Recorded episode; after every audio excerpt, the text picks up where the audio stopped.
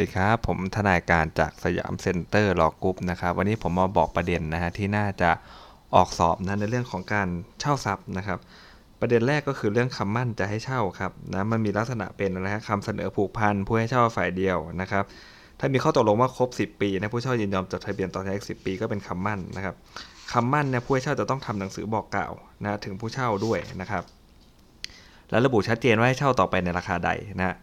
ต้องชัดเจนนะครับคำมั่นเนี่ยที่จะให้เช่าเนี่ยอาจอยู่ในสัญญาเช่าเดิม หรืออยู่ในสัญญาอื่นก็ได้แล้วมันอาจจะรวมในสัญญาเช่าฉบับเดิมแต่แรกเลยก็ได้นะครับนะฮะผู้ให้เช่าเนี่ยนะครับยินยอมให้จดทะเบียนต่ออายุการเช่าอีก 10 ปี ตามสัญญาเดิมไม่ได้เป็นคำมั่นเลยนะหรือว่าไอ้เรื่องนี้นะครับโจทย์และจำเลยเนี่ยมีสิทธิ์เช่าต่อไปนะตามเงื่อนไขและสัญญาเดิม โดยไม่มีกำหนดเวลาเช่า วันดีคืนดีโจทย์มากลับขับไล่จำเลยก็เป็นการใช้สิทธิ์โดยไม่สุจริตนะโจทย์ก็มีไม่มีอำนาจฟ้องนะครับ กรณีไม่ถือเป็นคำมั่นครับ เช่นอะไรฮะ อัตราค่าเช่าอื่นได้สุดแล้วแต่คู่แทนทั้งสองจะตกลงกันถูกไหมฮะ มันยังไม่ได้ตกลงกันชัดเจนเลย มันจะเป็นคำมั่นยังไงยังไม่รู้ต้องจ่ายเท่าไหร่นะครับ พวกค่าเช่าได้ตกลงกันอีกภายหลังอะไรเงี้ยนะครับนะ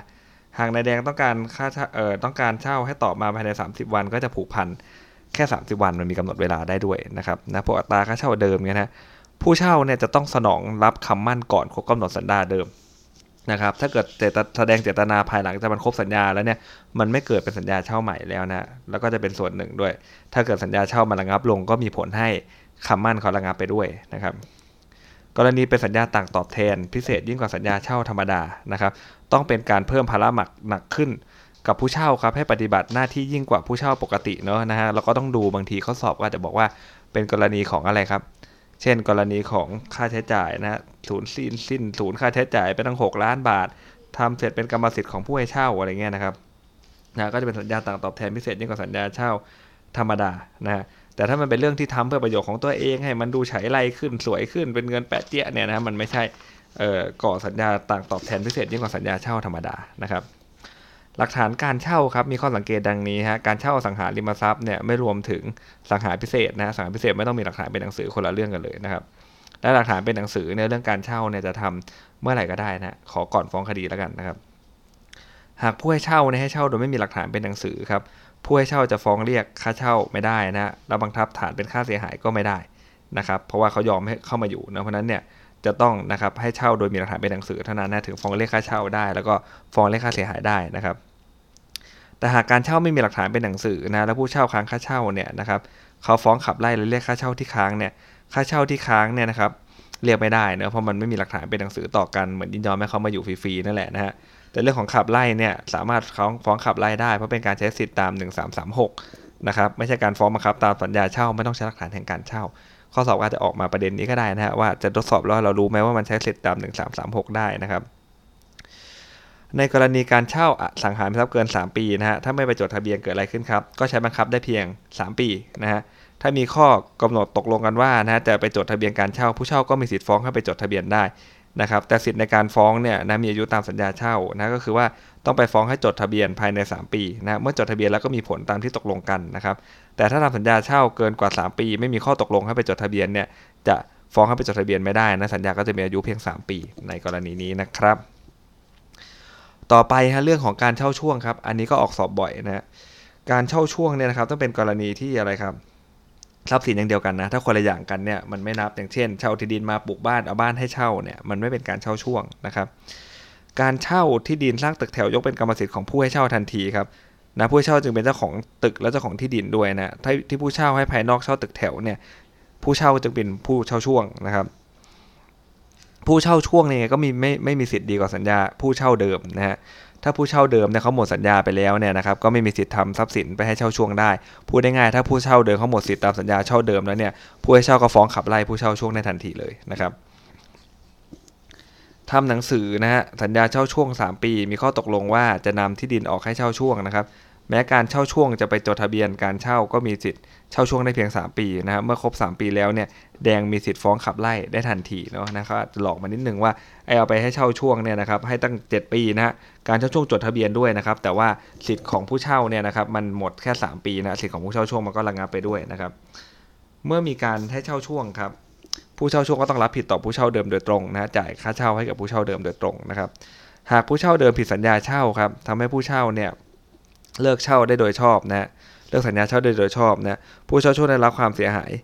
นะครับไม่อาจใช้ประโยชน์ได้ อันนี้ผู้ผู้เช่าเดิมก็ต้องรับผิดต่อผู้เช่าช่วงไปเองไม่เกี่ยวกับผู้ให้เช่าเขานะครับ หากผู้เช่าเดิมผิดสัญญาเช่าเนี่ยทำให้ผู้เช่าช่วงบอกเลิกสัญญานะก็ต้องรับผิดไปนะครับ เมื่อสัญญาเช่าช่วงครบกำหนดแล้วนะหากผู้เช่าช่วงอยู่ต่อไป และชำระ ค่าเช่าให้ตลอดมาถ้ารับไว้ถือเป็นการเช่าช่วงไม่มีกำหนดเวลาเหมือนเรื่องเช่าเลยนะครับนะ มันหมดเวลาแล้วเช่ากันต่อเนี่ยเป็นเรื่องเช่าไม่มีกำหนดเวลาแล้วนะครับ การเช่าช่วงผู้เช่าไม่มีสิทธินำที่ดินออกให้เช่าช่วงนะครับ เว้นแต่จะได้รับความยินยอมนะถ้าเกิดฝ่าฝืนก็บอกเลิกสัญญาได้ทันทีเลยไม่ต้องบอกกล่าวก่อนนะครับ เพราะว่ามันถือเอาคุณสมบัติคนเช่าเป็นสำคัญนะครับ ถ้าผู้เช่าไม่ชำระค่าเช่านะครับนะฮะค่าเช่าเป็นรายเดือนนะครับ หรือเป็นระยะก่อนรายเดือนขึ้นไปนะถ้าไม่ชำระค่าเช่าเนี่ยจะบอกเลิกสัญญาเช่าทันทีไม่ได้นะครับ จะต้องบอกกล่าวให้ผู้เช่าชำระค่าเช่าอย่างน้อยตลอดให้เวลา 15 วันนะครับนี่ยนะแดงผู้ให้เช่าจะบอกเลิกสัญญาเท่าทันทีไม่ได้นะครับ ต้องบอกกล่าวให้เวลาไม่น้อยกว่า 15 วันก่อนนะอาจจะระบุในหนังสือบอกกล่าวทวงถามว่าทำไมชำระค่าเช่าภายในกำหนดเนี่ยก็ถือเอาหนังสือบอกกล่าวทวงถามเนี่ยเป็นการบอกเลิกสัญญาเช่าไปด้วยทีเดียวเลยนะครับ ไม่ต้องส่งไปแล้วส่งอีกนะครับอายุความตามสัญญาเช่านะครับ ต้องใช้อายุความ 6 เดือนนะฮะในการฟ้องเรียกค่าเสียหายที่มันเกิดขึ้นนะครับนะนะส่วนที่ขาดเกินเนี่ยนะสัญญาเลิกกันแล้วเนี่ยการฟ้องเรียกส่วนที่ขาดใช้อายุความทั่วไปคือ 10 ปีนะครับ ส่วนการฟ้องเกี่ยวกับสัญญาเช่านะฮะมีอายุความ 6 เดือนจะต้องเป็นการเรียกค่าเสียหายที่เกิดขึ้น ในระหว่างที่สัญญาเช่าทรัพย์เนี่ยยังมีผลบังคับอยู่นะครับเนี่ยจะมีเวลา 6 เดือนนะเพราะอะไรฮะเวลามันยังรันอยู่เนาะยังให้เขาเช่าอยู่เลยใช่ไหมครับก็มีเวลา 6 เดือนนะฮะ แต่ถ้าเกิดหลังเลิกสัญญาแล้วนะครับนะนำรถที่เช่าซื้อไปขายได้อะไรเนี่ยได้ราคาน้อยกว่านะครับ ก็ใช้อายุความ 10 ปีนะฮะการฟ้องเรียกค่าเช่าทรัพย์เนี่ยนะค่าเช่าทรัพย์เนี่ยระบุไว้ชัดเจนแล้วว่าเป็นอายุความ 5 ปีนะฮะตาม 1933 193ทับ33นะครับ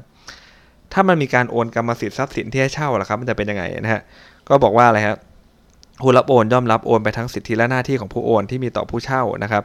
นะใช้เฉพาะการเช่าที่มีหลักฐานเป็นหนังสือ แล้วก็จดทะเบียนเท่านั้นนะครับ ถ้าเกิดว่าจำเลยเช่าจากเจ้าของเดิมไม่มีหลักฐานเป็นหนังสือเนี่ยนะข้อตกลงเจ้าของเดิมที่ให้เช่าตลอดชีวิตนะครับไม่ผูกพันโจทย์ผู้ซื้อครับจำเลยไม่อาจยกหรืออ้างสิทธิ์ตาม 569 เนี่ยมาต่อสู้โจทย์ได้นะมันต้องจดทะเบียนถูกไหมฮะคนที่เขาจะซื้อที่ดินเขาจะได้เห็นก่อน ว่าเออมันเหลือเช่าอีกกี่ปี ถ้าเขาเห็นแล้วเขายังอยากซื้อก็เรื่องของเขาถูกไหมครับแต่ถ้าเกิดว่าไม่จดทะเบียนเนี่ยมันก็จะบังคับได้แค่ 3 ปีเท่านั้นนะครับ สัญญาเช่านะครับมีผลบังคับใช้ได้เพียง 3 ปี มีการโอนกรรมสิทธิ์สัญญาเช่าก็ไม่ระงับฮะผู้รับโอนเขาก็ต้องรับโอนไปทั้งสิทธิและหน้าที่ตามมาตรา569 นะครับถ้าผู้เช่ายังคงอยู่ในทรัพย์ที่เช่า ผู้เช่าคนใหม่ทราบความแต่ไม่ทักท้วงก็ถือว่าเป็นกรณีที่อะไรฮะคู่สัญญาทำสัญญาเช่ากันใหม่ โดยไม่มีกำหนดเวลาตามมาตรา 570 นะครับถ้าผู้เช่านำทรัพย์สินออกให้เช่าช่วง โดยผู้เช่าไม่ยินยอมด้วยนะครับ ผู้รับโอนจากผู้ให้เช่าในมีสิทธิ์บอกเลิกสัญญาได้ตามมาตรา 569 นะครับ ในหนึ่งในสองเป็นเจ้าของรวมในที่ดินนะครับ ได้นำที่ดินดังกล่าวให้ในสามเช่านะฮะหลังนั้นในหนึ่งเนี่ยได้โอนที่ดินส่วนของตนในสองทั้งหมดนะฮะในสองก็เป็นผู้รับโอนตาม 569 ต้องรับไปทั้งสิทธิและหน้าที่ของในหนึ่งนะฮะสิทธิที่โอนไปแน่นอนครับมันโอนไปเฉพาะสิทธิตามสัญญาเช่าเท่านั้นนะฮะสิทธิ์อื่นเนี่ยมันไม่โอนไปด้วยเนาะเช่น ถ้าบอกว่าอะไรครับจะต้องคืนเงินประกันอันนี้ไม่เกี่ยวนะครับนะงั้นได้ผู้รับโอนทรัพย์สินไปงงตายเลยต้องจ่ายเงินค่าประกันคืนด้วยนะครับ สัญญาเช่าที่มีกำหนดเวลาตาม 570 นะฮะ 570 นะครับ เกิน 3 ปีนะ สัญญาเช่าเกิน 3 ปี ไม่ได้จดทะเบียนต่อพนักงานเจ้าหน้าที่นะครับ บังคับได้ 3 ปีนะฮะ ถ้าเกินกว่านั้นยังอยู่ต่อละแล้วแต่ละคนก็ไม่ได้ว่าอะไร ก็ถือว่าทำสัญญาเช่ากันใหม่แบบไม่มีกำหนดเวลานะครับ การเลิกสัญญาก็ต้องทำตามแบบของ 566 ก็คือต้องบอกเก่าล่วงหน้านะครับ การที่สัญญาเช่าเดิมระบุว่าการต่อสัญญาเช่าต้องทำเป็นหนังสือ นะแต่เมื่อครบกำหนดตามสัญญาเช่าแล้วผู้เช่ายังนำค่าเช่าไปชำระเขารับไปแล้วก็อะไรฮะไม่ได้ทักท้วงก็ถือว่าแบบไม่มีกำหนดเวลาแล้วตาม 570 นะครับ เรื่องเช่าก็จะประมาณนี้นะฮะต่อไปเป็นเรื่องของการยืมนะฮะที่ออกสอบบ่อยๆก็เป็นเรื่องของการยืมเงินนะครับต้องมีการส่งมอบเงินที่กู้ครับ การส่งมอบเงินเนี่ยนะส่งมอบโดยปริยายก็ได้นะครับ เช่นการโอนถูกไหมฮะโอนก็ได้นะแปลงหนี้ใหม่ก็ยังได้เลยนะครับนะเป็นถือว่าเป็นการส่งมอบเงินแล้วนะฮะ การกู้ยืมเงินเกินกว่า 2,000 บาทขึ้นไปเนี่ยต้องมีหลักฐานนะครับลงลายมือชื่อผู้ยืมด้วยนะครับนะกรณีมีการแก้เงินจำนวนเงินนะฮะแม้ผู้กู้ไม่ได้ลงชื่อกับแม้ผู้กู้จะไม่ได้ลงชื่อกำกับก็ใช้ได้ครับ เพราะว่ามีเจตนากู้ยืมกันครั้งเดียวนะลงชื่อไว้ท้ายสัญญาก็เพียงพอแล้วนะครับ ถ้าผู้กู้ไม่ได้ลงชื่อกำกับ ถือว่าการกู้ครั้งใหม่เนี่ยนะไม่มีหลักฐานเป็นหนังสือก็จะรับผิดเฉพาะการกู้ครั้งแรกเท่านั้นนะครับ การแก้ไขจำนวนเงินในสัญญากู้ให้สูงขึ้น โดยผู้กู้เขาไม่ยินยอมเนี่ย ให้ถือว่าสัญญาดังกล่าวเป็นสัญญาปลอมจำเลยไม่ต้องรับผิดนะฮะนะครับ แต่ว่าจำเลยผู้ว่ารับผิดตามจำนวนเงินที่กู้จริงนะฮะหลักฐานการใช้เงินครับนะหลักฐานการใช้เงินก็คือถ้าลูกหนี้เขาสู้ว่าได้ชำระหนี้แล้วนะครับ ถ้าการกู้ยืมมีหลักฐานเป็นหนังสือ การอ้างว่าชำระแล้วก็ต้องมีหลักฐานเป็นหนังสือ เช่นเดียวกันนะครับนะถึงจะนำสืบการใช้เงินได้นะแต่การนำสืบการใช้เงินนะมันหมายถึงต้นเงินเท่านั้นนะครับนะการชำระดอกเบี้ยไม่อยู่ในเรื่องของการนำสืบการใช้เงินนะครับ การโอนเงินผ่านธนาคารก็เป็นการชำระหนี้อย่างอื่นนะครับนะนะครับเป็นการชำระหนี้อย่างอื่น ซึ่งเขาได้ยอมรับแล้วก็ทำให้หนี้กู้ยืมมันก็ระงับสิ้นไปได้นะครับ ต่อไปเป็นเรื่องของการค้ำประกันนะครับ ผู้ค้ำประกันเนี่ยต้องเป็นบุคคลภายนอกนะฮะ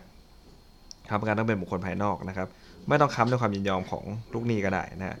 ค้ำจะค้ำเรื่องสัญญาค้ำเรื่องละเมิดก็ได้นะครับ การค้ำไม่มีแบบครับ แต่ต้องมีหลักฐานเป็นหนังสือลงลายมือชื่อผู้ค้ำประกันเป็นสำคัญนะไม่งั้นมันจะฟ้องบังคับคดีกันไม่ได้เนาะ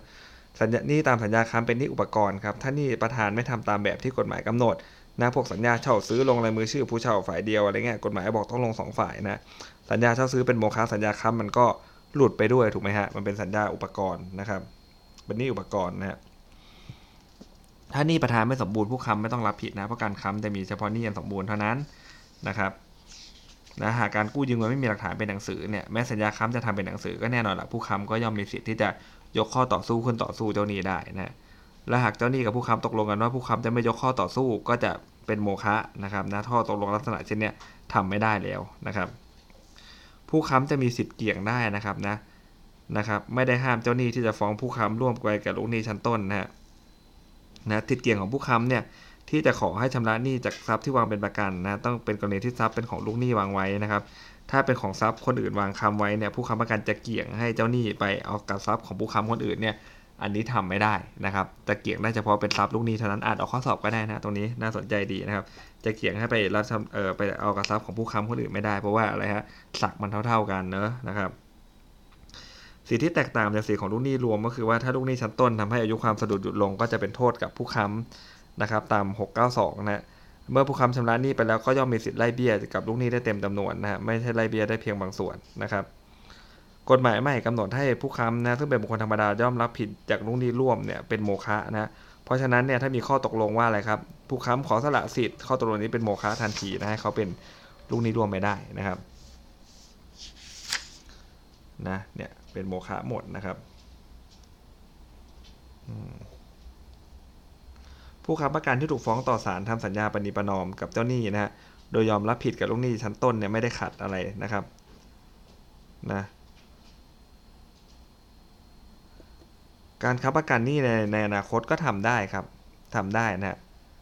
การเปลี่ยนแต่ว่าถ้าเกิดเป็นการเปลี่ยนตำแหน่งใหม่อันเนี้ยนะครับผู้ค้ำประกันไม่ต้องรับผิดนะ ถ้าตอนค้ำประกันสัญญาทำงานใช่ไหมฮะตอนแรกค้ำอีกงานหนึ่งนะครับไปไปมามาตำแหน่งเขาสูงขึ้นเนี่ยนะฮะความเสียหายมันสูงขึ้นเนี่ยนะครับแบบเนี้ย ไปทำความเสียหายในตำแหน่งใหม่ผู้ค้ำประกันไม่ต้องรับผิดนะครับ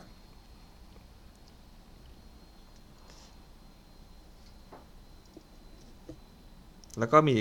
ประเด็นหนึ่งคืออะไรครับ สัญญาค้ำประกันเนี่ยกำหนดให้เขาต้องรับผิดก่อน วันทำสัญญาค้ำประกันไม่ได้ขัดต่อกฎหมายนะก็คือไปค้ำก่อนที่ความเสียหาย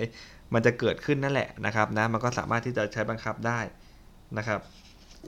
ไม่ได้ขัดต่อกฎหมายเลยนะฮะ สัญญาค้ำประกันระบุให้ผู้ค้ำประกันชำระหนี้ที่ลูกหนี้ชั้นต้นก่อให้เกิดขึ้นก่อนวันทำสัญญาค้ำนะฮะไม่ได้ขัดต่อกฎหมายแต่อย่างใดนะหนี้มันเกิดขึ้นก่อนที่เขาจะมาค้ำแล้วเขาก็ยังมาค้ำอีกก็ต้องรับผิดไปนะครับบทบัญญัติตามมาตรา 685ทับหนึ่งเนี่ยกำหนดห้ามให้ตกลงแตกต่างนะครับ เฉพาะข้อตกลงที่แตกต่างตกเป็นโมฆะนะฮะ ก็คือลูกหนี้ผิดนัดเจ้าหนี้ต้องบอกกับผู้ค้ำถึงจะฟ้องผู้ค้ำได้นะฮะ ความรับผิดของผู้ค้ำประกันครับ เจ้าหนี้มีหนังสือบอกกล่าวไปยังผู้ค้ำภายใน 60 วันนะฮะไม่ว่ากรณีประการใดครับจะเรียกให้ผู้ค้ำชำระหนี้ก่อนหนังสือบอกกล่าวไปถึงผู้ค้ำไม่ได้นะแต่ไม่ตัดสิทธิ์นะเขาจะจ่ายหนี้ก่อนก็ได้นะเขาเป็นนะผู้ค้ำที่ดีนะฮะหากลูกหนี้ไม่ได้รับหนังสือบอกกล่าวภายในกำหนด 60 วัน ก็ให้ผู้ค้ำประกันเนี่ยนะหลุดจากความรับผิดในดอกเบี้ยค่าสินไหมนะครับ ภายในพ้นกำหนดเวลาดังกล่าวนะหากยังไม่ได้ทำหนังสือบอกกล่าวไปยังผู้ค้ำประกันเนี่ยเจ้าหนี้ไม่มีอำนาจฟ้องผู้ค้ำประกันเลยนะครับจะต้องมีหนังสือบอกกล่าวไปยังผู้ค้ำประกันก่อนนะครับ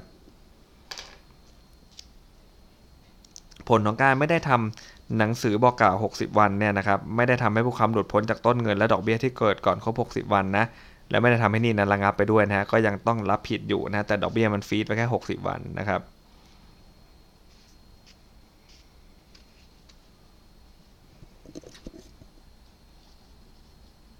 การสละประโยชน์กับอายุความนะถ้าเกิดว่าลูกหนี้เขาไปสละประโยชน์เรื่องอายุความมันก็เสียหายเฉพาะลูกหนี้นะครับผู้ค้ำหลุดเลยนะเว้นแต่ว่าผู้ค้ำเขาจะไปตกลงด้วยนะครับ เรื่องการสละประโยชน์นะครับ ถ้าเกิดข้อสอบออกนะว่าผู้ค้ำเนี่ยนะเขาไปตกลงว่าอะไรครับผู้ค้ำจะไม่ยกข้อต่อสู้เรื่องขาดอายุความของลูกหนี้มาเป็นข้อต่อสู้ของผู้ค้ำเนี่ยนะครับข้อตกลงนี้เป็นโมฆะทันทีนะตาม 685ทับ1นะเพราะเป็นการตกลงให้แตกต่างไปจากมาตรา 694 ตกลงอย่างนี้ไม่ได้นะครับ ตกลงว่ายังไงก็ตามนั่นนี่ขาดอายุความแล้วผู้ค้ำก็จะไม่ยกข้อต่อสู้มาเป็นข้อต่อสู้ของของผู้ค้ำเนี่ยจะตกเป็นโมฆะทันทีนะถ้าไปตกลงเอาไว้แบบนี้นะครับ การไล่เบี้ยของผู้ค้ำประกันนะฮะจะไล่เบี้ยได้นะครับ จะต้องมีอะไรครับ จะต้องชำระหนี้แทนไปแล้วนะนะครับ ถ้าข้อสอบบอกเพียงว่าอะไรครับ ยอมรับว่าจะชำระหนี้แต่ยังไม่ได้ชำระหนี้แน่นอนว่ายังไล่เบี้ยไม่ได้นะครับ ยังไม่เกิดสิทธิ์อะไรนะครับผู้ค้ำประกันมีสิทธิ์ยกข้อต่อสู้ของลูกหนี้เนี่ยขึ้นต่อสู้กับเจ้าหนี้ได้นะครับ ถ้าเป็นของผู้ค้ำเองก็ยกได้อยู่แล้วถูกไหมฮะเช่นสัญญาค้ำไม่มีหลักฐานเป็นหนังสืออะไรเนี่ยก็ยกขึ้นได้นะแล้วก็ข้อต่อสู้ของลูกหนี้เนี่ยหนี้ขาดอายุความมูลหนี้ระงับไปแล้ว ลูกหนี้ชำระหนี้ไปแล้วนี่ยกขึ้นได้หมดนะครับ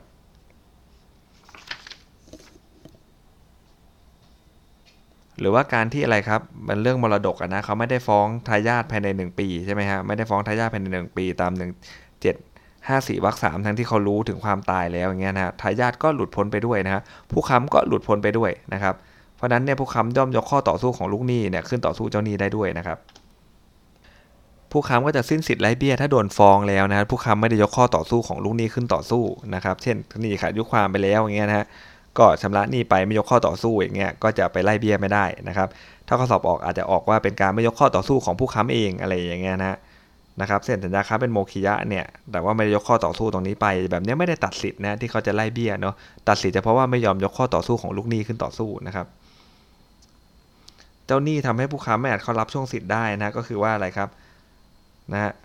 อาจจะปลดหนี้ให้อะไรให้นะครับ ก็จะหลุดพ้นไปแต่เพียงนั้นนะครับนะอาจจะเป็นเหตุให้ผู้ค้ำประกันไม่อาจเข้ารับช่วงสิทธิ์ที่จำนองนะฮะก็คือถ้าเจ้าหนี้ไม่ปลดหนี้จำนองเนี่ยเมื่อผู้ค้ำชำระหนี้ก็รับช่วงสิทธิ์ได้เต็มๆถูกไหมฮะ การปลดจำนองทำให้ผู้ค้ำก็เสียหาย3 0 0แสนอย่างเงี้ยผู้ค้ำประกันก็ชำระหนี้อีกเพียงแค่7จ็ดแสนบาทก็พอนะครับ การต่อไปเป็นเรื่องการจำนองนะการจำนองก็ผู้จำนองต้องเป็นเจ้าของทรัพย์นะถ้าเขาไม่ใช่เจ้าของทรัพย์แล้วเนี่ยเผื่อพวกบอมมาทั้งหลายอย่างเงี้ยนะครับแล้วมาจำนองเนี่ยมันไม่ผูกพันกันนะฮะไม่ต้องดูเลยว่าสุจริตเสียค่าตอบแทนหรือเปล่านะครับ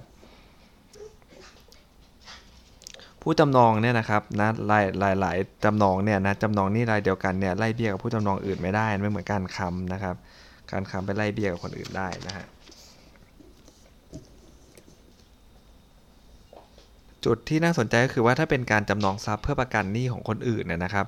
นะจะยกเว้นมาตรา 3 7 3 3 ให้รับผิดเกินกว่าทรัพย์นั้นไม่ได้เนอะนะฮะงั้นเดี๋ยวหมดเนื้อหมดตัวถูกไหมครับ ถ้าเป็นจำเออจำนองประกันนี้ตัวเองอันนี้ได้นะฮะนะจ่ายไม่พอใช้ไม่พอเนี่ยมาบังคับเอาจากกระเป๋าเขาได้ต่อ แต่ถ้า 733เนี่ยนะฮะถ้าประกันนี้คนอื่นเนี่ยอันนี้จะไปยกเว้นไม่ได้เนอะถ้าทำข้อยกเว้นมันจะตกเป็นโมฆะเลยนะเดี๋ยวเขาหมดตัวนะหนี้ก็นี้คนอื่นนะครับนะที่ดินหายแล้วยังไปเอาเงินเขาอีกนะฮะ ข้อตกข้อตกลงอะไรทั้งหลายนะครับ ที่มันเป็นการตกลงประมาณว่า ถ้าเกิดว่าผิดนัดแล้วไม่ต้องไปทำเกี่ยวให้มันเหมือนสัญญาจำนอง ให้เข้ายึดที่ได้เลยอะไรเลยเนี่ยก็จะตกเป็นโมฆะนะครับ มันมีการจำนองรูปแบบใหม่นะหนึ่งเอ่อมาตรา729ทับหนึ่งไม่ต้องฟ้องคดีนะครับนะให้ดำเนินการขายทอดตลาดได้เลยนะครับแต่ใช้วิธีนี้ได้เนี่ยมันต้องไม่มีจำนองรายอื่นนะฮะหรือบุริมาสิทธิ์อื่นนะไว้เหนือทรัพย์สินอันเดียวกันนี้นะ ผู้จำนองก็แจ้งเป็นหนังสือไปยังผู้รับจำนองให้ขายทอดตลาดได้เลยไม่ต้องฟ้องนะครับนะโดยผู้รับจำนองต้องดำเนินการขายทอดตลาดทรัพย์สินที่จำนองภายใน 1 ปีนะครับ ถ้าไม่ได้ขายภายในเวลาที่กำหนดก็หลุดพ้นดอกเบี้ยความรับผิดนะฮะภายในพ้นกำหนดเวลาดังกล่าว แต่นี่จำนองไม่ได้ระงับไปนะฮะต่อไปเป็นเรื่องครอบครัวมรดกนะครับนะ17 ปีบริบูรณ์เนอะนะครับ สมบูรณ์ได้นะถ้าเกิดว่า นะฮะตอนแต่งไม่ถึงแต่ก็อยู่ไปจนอายุถึงแล้ว หรือว่าตั้งครรภ์ขึ้นมาก่อนนะครับ มันก็สมบูรณ์นะฮะต้องไม่เป็นคนพูดกลจริตไม่เป็นญาติกันนะครับนะพูดรับบุตรบุญธรรมบุตรบุญธรรมแต่งงานกันไม่ได้นะแต่แต่งไปก็ไม่ได้เสียหายอะไรนะครับ ก็จะทำให้มันแค่ยกเลิกกันไปเฉยๆนะครับ สมรสซ้อนนะครับนะการที่สมรสซ้อนแล้วเนี่ยแม้ว่าภายหลังนะครับไอ้คู่สมรสเดิมก็จะตายลงไอ้ที่มันเป็นโมฆะตั้งแต่ตอนนั้นมันก็ไม่สมบูรณ์ขึ้นมาอยู่แล้วนะครับ นะถ้าเขาสมรสโดยสุจริตก็เรียกค่าทดแทนค่าเลี้ยงชีพได้นะสินส่วนตัวก็มีอยู่ก่อนสมรสนะครับนะมีอยู่ก่อนสมรสนะฮะนะถ้าเอามาใช้สอยร่วมกันก็ยังเป็นสินส่วนตัวอยู่ดีนะครับ ทรัพย์สินที่เป็นเครื่องใช้สอยส่วนตัวต้องตามควรแก่ฐานะด้วยนะครับนะถ้ามีนะไม่ใช่จนจนนะฮะแต่ว่าถ้อยคอหนัก 10 บาทไปซื้อมาอย่างเงี้ยเป็นสินสมรสทันทีนะฮะให้ได้โดยมรดกหรือการให้โดยเสน่หาเนี่ยก็เป็นสินส่วนตัวนะครับ เว้นแต่เขาจะระบุให้เป็นสินสมรสนั่นเองนะครับ นะเพราะนั้นถ้าเกิดเป็นเรื่องสามีให้พัญญาพัญญาให้สามีเนี่ยเรื่องนี้ก็รู้ได้เลยมันการให้โดยเสน่หาถูกไหมฮะจากที่มันเป็นสินส่วนตัวของฝ่ายใดฝ่ายหนึ่ง หรือมันเป็นสินสมรสด้วยเนี่ยมันก็จะกลายเป็นสินส่วนตัวเลยมันเป็นเรื่องการให้โดยเสน่หานะครับสินสมรสก็ได้มาระหว่างสมรสครับนะได้มาระหว่างสมรสถ้าไปบวชนะฮะภรรยาขายของอยู่บ้านได้เงินมาหมื่นหนึ่งอันนี้เป็นสินสมรสเพราะว่าการสมรสมันไม่ขาดเนาะแต่ถ้าเกิดสามีไปบวชเป็นพระเนี่ยเขาถวายเงินให้เป็นการให้โดยเสน่หาฮะเป็นสินส่วนตัวของสามีนะครับ นะการจัดการสินสมรสที่สำคัญนะที่ต้องจัดการร่วมกันกับพวกขายอสังหาอย่างเงี้ยนะครับนะให้กู้ยืมเงินให้เช่าเกิน 3 ปี ให้โดยเสน่หาปณีประนอมยอมความนี่น่าออกสอบนะครับนะจะต้องเกี่ยวกับทรัพย์สินที่เป็นสินสมรสนะครับนะรถยนต์เสียรถโดนชนเสียหายเนี่ยนะครับ สามีภรรยาต้องตกลงด้วยกันนะงั้นเดี๋ยวเมียไปยอมรับอยู่2,000โอ้โหรถเสียหายไป2 0 0แสนอย่างเงี้ยนะครับ ต้องได้ความยินยอมก่อนนะฮะแต่ถ้าเกิดเป็นเรื่องอะไรฮะมาชนเมียบาดเจ็บเนี่ยนะตกลงปณีประนอมเป็นเรื่องส่วนตัวนะครับไม่จำเป็นต้องรับความยินยอมจากสามีมันเนื้อตัวเขานะครับ ต่อไปเรื่องมรดกครับอ่ามรดกเนี่ยนะก็ตกทอดทันทีนะฟ้องได้ทันทีนะทายาทจะบอกว่ายังไม่ได้มรดกตัวนี้ยังไม่มีอำนาจฟ้องไม่ได้เนาะ การตายของคนมันก็มีได้ 2 ประการตายธรรมชาติกับตายผลของกฎหมายก็คือเรื่องของสาบสูญนะครับสาบสูญก็ดูวันเวลาที่มันครบนั่นแหละเดี๋ยวเขาย้อนหลังให้เองนะครับ ไม่ใช่ดูวันที่ศาลมีคำสั่งนะฮะ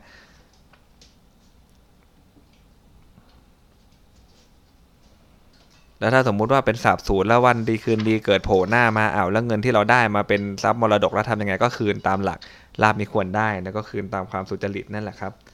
นะ สิทธิหน้าที่ความรับผิดที่เป็นการเฉพาะตัวไม่เป็น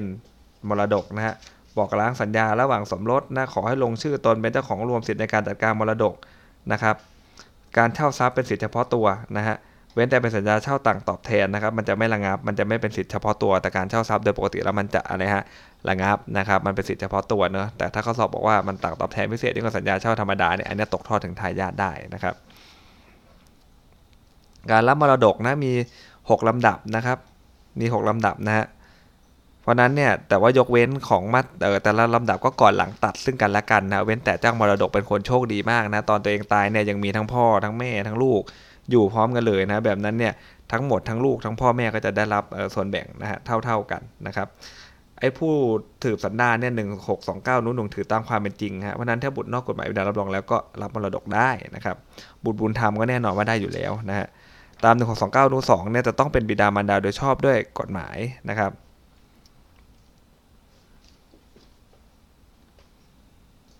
อีกเรื่องหนึ่งก็คือการรับมรดกคู่สมรสนะครับนะตัดแบ่งครึ่งหนึ่งก่อนเลยนะครับ เรื่องสินสมรสไปก่อนเลยนะครับ แล้วก็มารับอีกนะฮะตามหนึ่งตามมาตรา1635 นั่นแหละนะฮะยิ่งมีญาติสนิทอยู่เขาก็ยิ่งได้น้อยลงน้อยลงนะถ้าเหลือแต่ญาติห่างๆเขาก็ได้มากขึ้นมากขึ้นโดยหลักแล้วเป็นอย่างนี้นะครับ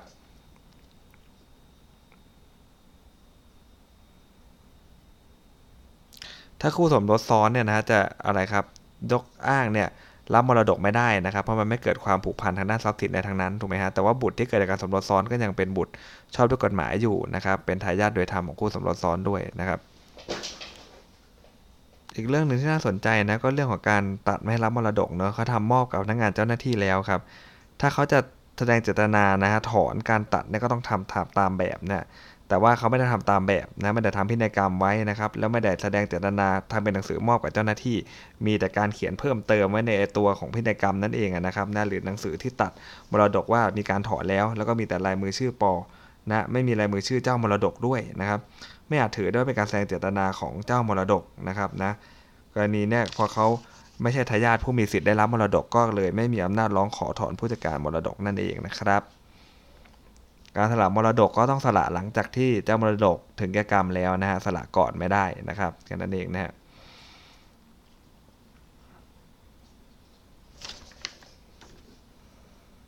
การทำพินัยกรรมนะยกทรัพย์สินที่เป็นเหมือนเจ้าของรวมเนี่ยมันก็จะไปแค่ตามส่วนนะครับที่เป็นเจ้าของรวมแค่นั้นเองนะ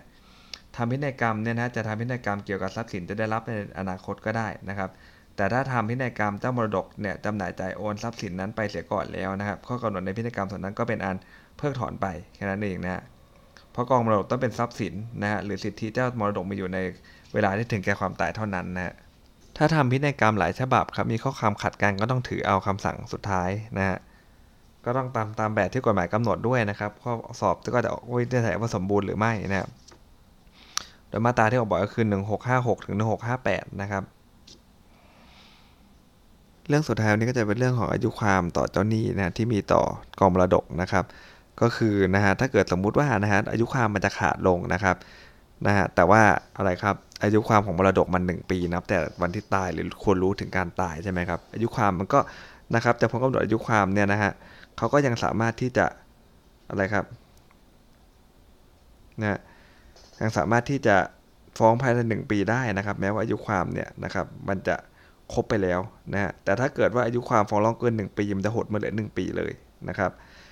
นะแล้วก็เขาสามารถบังคับได้จากทรัพย์ที่เอามาจำนำจำนองได้อยู่แล้วนะครับนะไม่ต้องเออดูว่าแม้จะพ้นกำหนดอายุความตามมาตรา 1754 ก็ตามนะครับ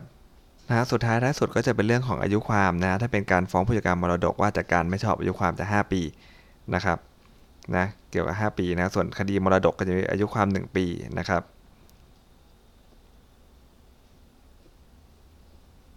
แต่ถ้าอันนี้ต้องเป็นเรื่องที่เขายังไงฮะเขาเป็นเรื่องของการแบ่งนะครับแล้วฟ้องแบ่งไม่ชอบอะไรเงี้ยนะครับ